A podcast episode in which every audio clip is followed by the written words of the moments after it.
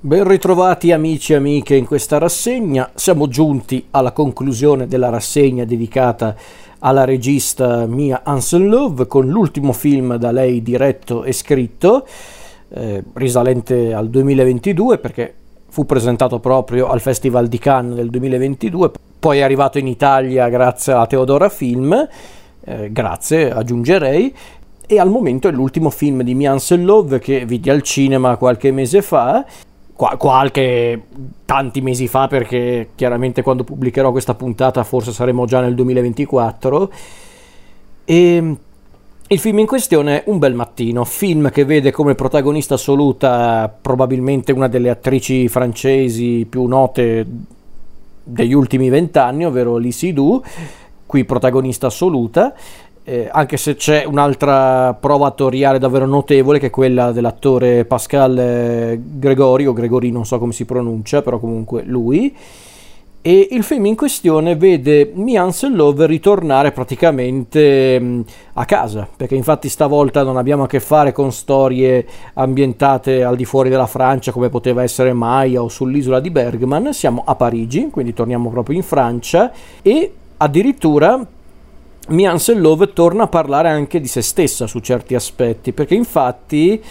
eh, attraverso questo film Mian Love vuole raccontare il suo rapporto con il padre, Ole Hansen Love, che nei suoi ultimi anni di vita aveva sofferto di una, eh, di una malattia degenerativa, una rara condizione degenerativa, eh, che se non ricordo male è tipo la sindrome di Benson, e quindi in pratica Mian Love ha voluto scrivere un film eh, che voleva proprio trattare tra le altre cose del rapporto che aveva con il padre e quel film è appunto Un bel mattino. Film che ha come protagonista Lisidou nei panni di Sandra, questa, questa ragazza, questa donna del, della Parigi contemporanea che vive da sola con la figlia di 8 anni, vive in questo piccolo appartamento parigino, eh, riesce comunque a mantenere se stessa e sua figlia grazie al suo lavoro come traduttrice. Il fatto è che la vita privata di Sandra è un po' più complicata. Eh, rispetto a quella di altre persone perché infatti il padre di Sandra sta sprofondando in una sorta di malattia neurodegenerativa, non mi ricordo se viene specificato che tipo di malattia è nel, nel, film, ma non ha importanza, una malattia neurodegenerativa che lo sta isolando sempre di più dalla realtà, fatica a ricordare le cose, anche le cose più semplici, tipo come aprire una porta. E quindi chiaramente Sandra deve capire come, come gestire questa situazione, perché lei vuole tanto bene al padre, ma si rende conto che ormai il padre sta diventando praticamente un guscio vuoto quindi comincia a cercare una sistemazione per il padre, che, che, sia un ospedale, una casa di cura, per tenerlo al sicuro. E durante appunto queste giornate di ricerca, ecco che Sandra rincontra un vecchio amico, ovvero Clemon. Eh, Clemon, questo amico di vecchia data con cui inizia una relazione molto appassionata ma un po' incerta perché in realtà Clemon non è propriamente single e questa è la storia di un bel mattino, appunto, di come Sandra cerca di superare questo momento assai delicato della sua esistenza. Momento delicato per via appunto del, eh, del rapporto che si crea con Clemon, ma anche appunto per eh, la situazione che riguarda suo padre. Allora, onestamente io non mi ricordo quale fu la mia opinione del film quando andai a vederlo al cinema e poi registrai subito la mia opinione a caldo, però sicuramente mi piacque come film perché, perché comunque mi piacque anche dopo diversi mesi di distanza dalla visione al cinema, io comunque il film lo, me lo ricordavo, poi l'ho riguardato per fare questa, eh, questa retrospettiva e devo dire che mm, l'ho anche rivalu- cioè, rivalutato, l'ho apprezzato ancora di più eh, un bel mattino. Eh, durante la seconda visione è davvero un film eh, molto interessante forse perché finalmente, finalmente per me almeno finalmente Mian Love torna a parlare eh, di qualcosa che la riguarda direttamente e quando Mian Sellova ha parlato della sua vita o comunque eh, dei momenti salienti della sua vita ha sempre dato il meglio di sé come, come scrittrice ma anche come regista in tutta sincerità. Ci sono probabilmente due delle prove attoriali migliori del suo cinema, quella di Lisidou e quella di, eh, di Pascal eh, Gregori, nei panni appunto del padre di Sandra secondo me davvero sono splendidi loro due e peraltro Sandra è probabilmente uno dei personaggi femminili, anzi uno dei personaggi a prescindere dal sesso più belli che abbiamo mai visto in un film negli ultimi eh, vent'anni di cinema, davvero eh, è un personaggio davvero straordinario perché Mian Sellove riesce proprio a presentarla eh, come un personaggio a tutto tondo, un personaggio con i propri pregi, i propri difetti, un personaggio che, ehm, che è vittima di tante preoccupazioni, tante paure, ma che vuole comunque andare avanti come può. E qui chiaramente torna prepotente un tema abbastanza ricorrente del cinema di Mian Sellov, ovvero il rapporto che noi esseri umani abbiamo con la vita e di conseguenza con il tempo. Forse questo film, più di altri film di Mian Sellov, parla proprio di questo, appunto di come di come il tempo ormai è, è, inarrestabile, di come noi non possiamo farci nulla, di come noi dobbiamo adeguarci al tempo, perché noi non possiamo chiaramente prevedere il nostro futuro e quindi dobbiamo adeguarci a, appunto al corso del tempo, tempo che non sembra risparmiare nessuno, né Sandra, né suo padre, né Clemon, la famiglia stessa di Sandra. Eh, infatti ci sono anche delle, delle scene che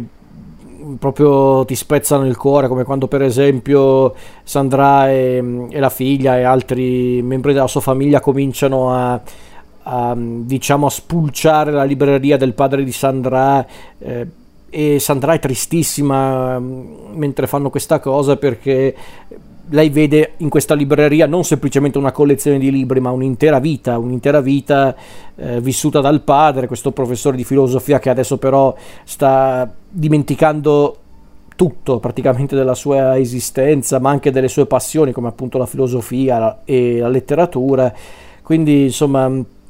è un film che su certi aspetti vuole essere anche filosofico, quindi non credo che sia un caso che il personaggio eh, appunto del padre di Sandra sia anche un ex professore di filosofia, peraltro un, un professore di filosofia anche molto eh, apprezzato, tanto che Sandra incontra una ex studentessa del padre che, che, ricorda sempre con grande piacere le sue lezioni, tanto che addirittura chiede a, a, Sandra di potergli scrivere per ringraziarlo, anche solo per chiacchierare, e Sandra ovviamente li crolla perché si rende conto che il padre ha fatto tante belle cose. Ehm, eh, nella sua vita, ma adesso purtroppo non se le ricorda nemmeno. Quindi mm, è probabilmente uno dei film più tristi, anche forse più sofferenti di Mianselov, il che è tutto dire considerati gli altri film di Mianselov, però a dirla tutta è anche un film che dimostra una volta per tutte quanto Mianselov sia cresciuta come, come, artista e probabilmente anche come persona, perché se provate a guardare i primi film di Mianselov e poi guardate un bel mattino, bene o male lo stile è rimasto lo stesso e anche le tematiche presenti nel suo cinema sono bene o male quelle, ma è cambiato proprio l'approccio di Mianselov, perché infatti un bel mattino è un film come dicevo prima, un po' sofferente, un po' anche, eh, un po' anche triste, però su certi aspetti ogni tanto emerge anche un cinismo che non è propriamente insolito o inedito all'interno del cinema di Mian Love, ma che a volte mi ha sorpreso eh, non in negativo, nel senso proprio ero lì che pensavo, però caspita, è anche molto cinico questo film in alcuni punti, senza diventare però di cattivo gusto, eh, questo cinismo, eh, chiariamoci, perché qui chiaramente viene confermato un altro grande pregio del cinema di Mian Love, ovvero che lei non, eh, non, vuole spettacolarizzare nulla, assolutamente, persino nei momenti più tristi, eh, anche quelli inaspettatamente più tristi, come per esempio quel momento in cui eh, Sandra va con sua figlia al cinema a vedere probabilmente, non mi ricordo che cosa, un cartone animato, comunque sì, un cartone animato per bambini che dovrebbe essere divertente, eh, che dovrebbe intrattenere sia la figlia che la madre, mentre la figlia chiaramente si gode del film, si diverte. Eh, invece Sandra è lì al cinema che è tristissima, non riesce proprio neanche a godersi il film perché chiaramente sta pensando ad altro, quindi Ehm, è davvero un film molto interessante, è davvero un film molto interessante. Ma è anche interessante, per esempio, il modo in cui Mian Sellov vuole trattare il rapporto tra Sandra e Clemon. Non è semplicemente la classica scappatella vista in tanti film. Cioè, sì, è una scappatella per carità, perché Clemon non è esattamente eh, singolo e libero come l'aria, per carità però non è che è una di quelle situazioni da commedia degli equivoci o da film drammatico che vuole appunto trattare appunto delle mm, non tanto de, delle relazioni clandestine, ma piuttosto delle tresche, come direbbe mio padre, però per dire, non è quel genere di film, anzi, qui lo stile minimalista di Mians Love diventa eh, una vera e propria chiave di lettura per parlare anche di questo, appunto delle relazioni sentimentali, che siano relazioni familiari o, o relazioni romantiche come quella appunto tra, tra Sandra e Clemon. A dire tutta a questo giro, secondo me, Mians Love azzecca anche eh, diciamo i due piani narrativi ed è una cosa che secondo me non gli era riuscita completamente in, sull'isola di Bergman dove davvero in certi punti sembrava di vedere due film separati che a un certo punto si univano. Qua invece essendoci chiaramente un'unica protagonista i due piani narrativi ovvero quello legato al rapporto tra Sandra e il padre e quello della relazione tra Sandra e Clemon ecco che stavolta funziona il proprio l'unione di questi due piani narrativi perché poi chiaramente è una storia che non viene raccontata ai, eh, in pochi minuti, anzi, anzi, è un film anche abbastanza lungo per gli standard di Mians Love, siamo quasi sulle due ore e ripeto io non le ho sentite queste due, quasi due ore, questi 110-112 minuti io non li ho sentiti per niente, ma davvero è un dono che ha Mians Love, eh, il fatto di riuscire a rendere scorrevole un film, dei film anzi perché comunque è una cosa che ho notato anche nei film precedenti, è proprio un dono che ha Mians Love, quella di rendere scorrevoli dei film che non, non è che trattano di per sé argomenti eccitanti o esplosivi, ma lei riesce proprio a rendere interessante il tutto. Sarà che la storia di Sandra viene raccontata attraverso le stagioni, quindi iniziamo praticamente in primavera, poi ci sarà l'estate, l'autunno, l'inverno e poi ancora la primavera, per, proprio per mostrare anche questo racconto ciclico che è la vita di, di Sandra. Quindi potrebbe essere anche questo un, eh, un aspetto legato appunto a questo cinismo che ho un po' visto nel film da parte di Mian Sellov però chiariamoci, ripeto, è un cinismo anche molto consapevole e mai cattivo, mai per davvero cattivo, perché tutto è un cinismo che dimostra quanto Mian Sellov sia consapevole di come funziona la vita. Ormai se n'è fatta davvero una ragione. Persino la relazione appunto tra Sandra e Clemon non è la tipica relazione un po' come posso dire, un po' instabile, anche un po' altalenante che caratterizza eh, certi film di, di Mians Love, dove a dire tutta in realtà trattava spesso più, de, più che tutto de, degli amori giovanili, delle, relazio, delle, relazioni tra giovani, quindi chiaramente a quell'età è facile vivere delle storie d'amore, storie sentimentali un po' instabili, un po' anche... Eh, come posso dire imprevedibili. Quindi chiaramente la relazione tra Sandra e Clemon è quella di due persone che ormai hanno superato i 30 anni e che comunque riescono a trovare un'intesa, ma vuoi per la situazione di Sandra, vuoi perché Clemon non riesce ancora a separarsi completamente. Non mi ricordo se è sua moglie o la sua compagna, comunque con la donna con cui convive, quindi c'è proprio un momento in cui Sandra dice le cose come stanno, ovvero io non voglio continuare ad essere la tua amante, deciditi perché non, non mi piace questa situazione. È per questo che Sandra davvero è un gran bel personaggio, è probabilmente uno dei personaggi più belli che ho visto al cinema negli ultimi vent'anni da spettatore, eh, anche solo stringendo il campo ai personaggi femminili, e lo dico perché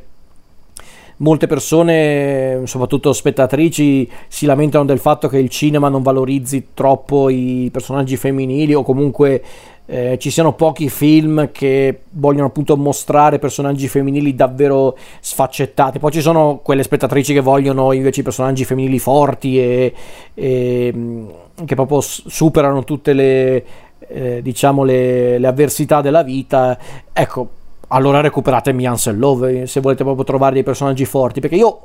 credo che i personaggi forti, maschili o femminili che siano, non sono quelli che devono essere proprio impeccabili, perfetti e che devono affrontare qualsiasi avversità con, eh, con eh, appunto prepotenza e, e forza. No, per me i personaggi forti sono quelli che riescono sì a superare le avversità però affrontando per davvero le avversità e quindi di conseguenza affrontando anche il lato più vulnerabile della propria anima. Sandra è un personaggio femminile forte, sarà per merito ovviamente del talento di Lia Sidhu, sarà perché Mian Sellove comunque è una che ormai sa dirigere perfettamente gli attori e le attrici, specialmente le attrici perché comunque la maggior parte dei film di Mian Sellove hanno come protagonisti, protagoniste anzi delle donne, eh, fatte proprio pochissime eccezioni come per esempio Eden o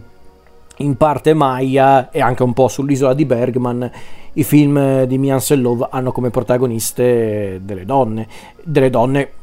descritte in maniera molto sfaccettata perché sono comunque delle donne alle prese con tante difficoltà, tante avversità, ma che riescono comunque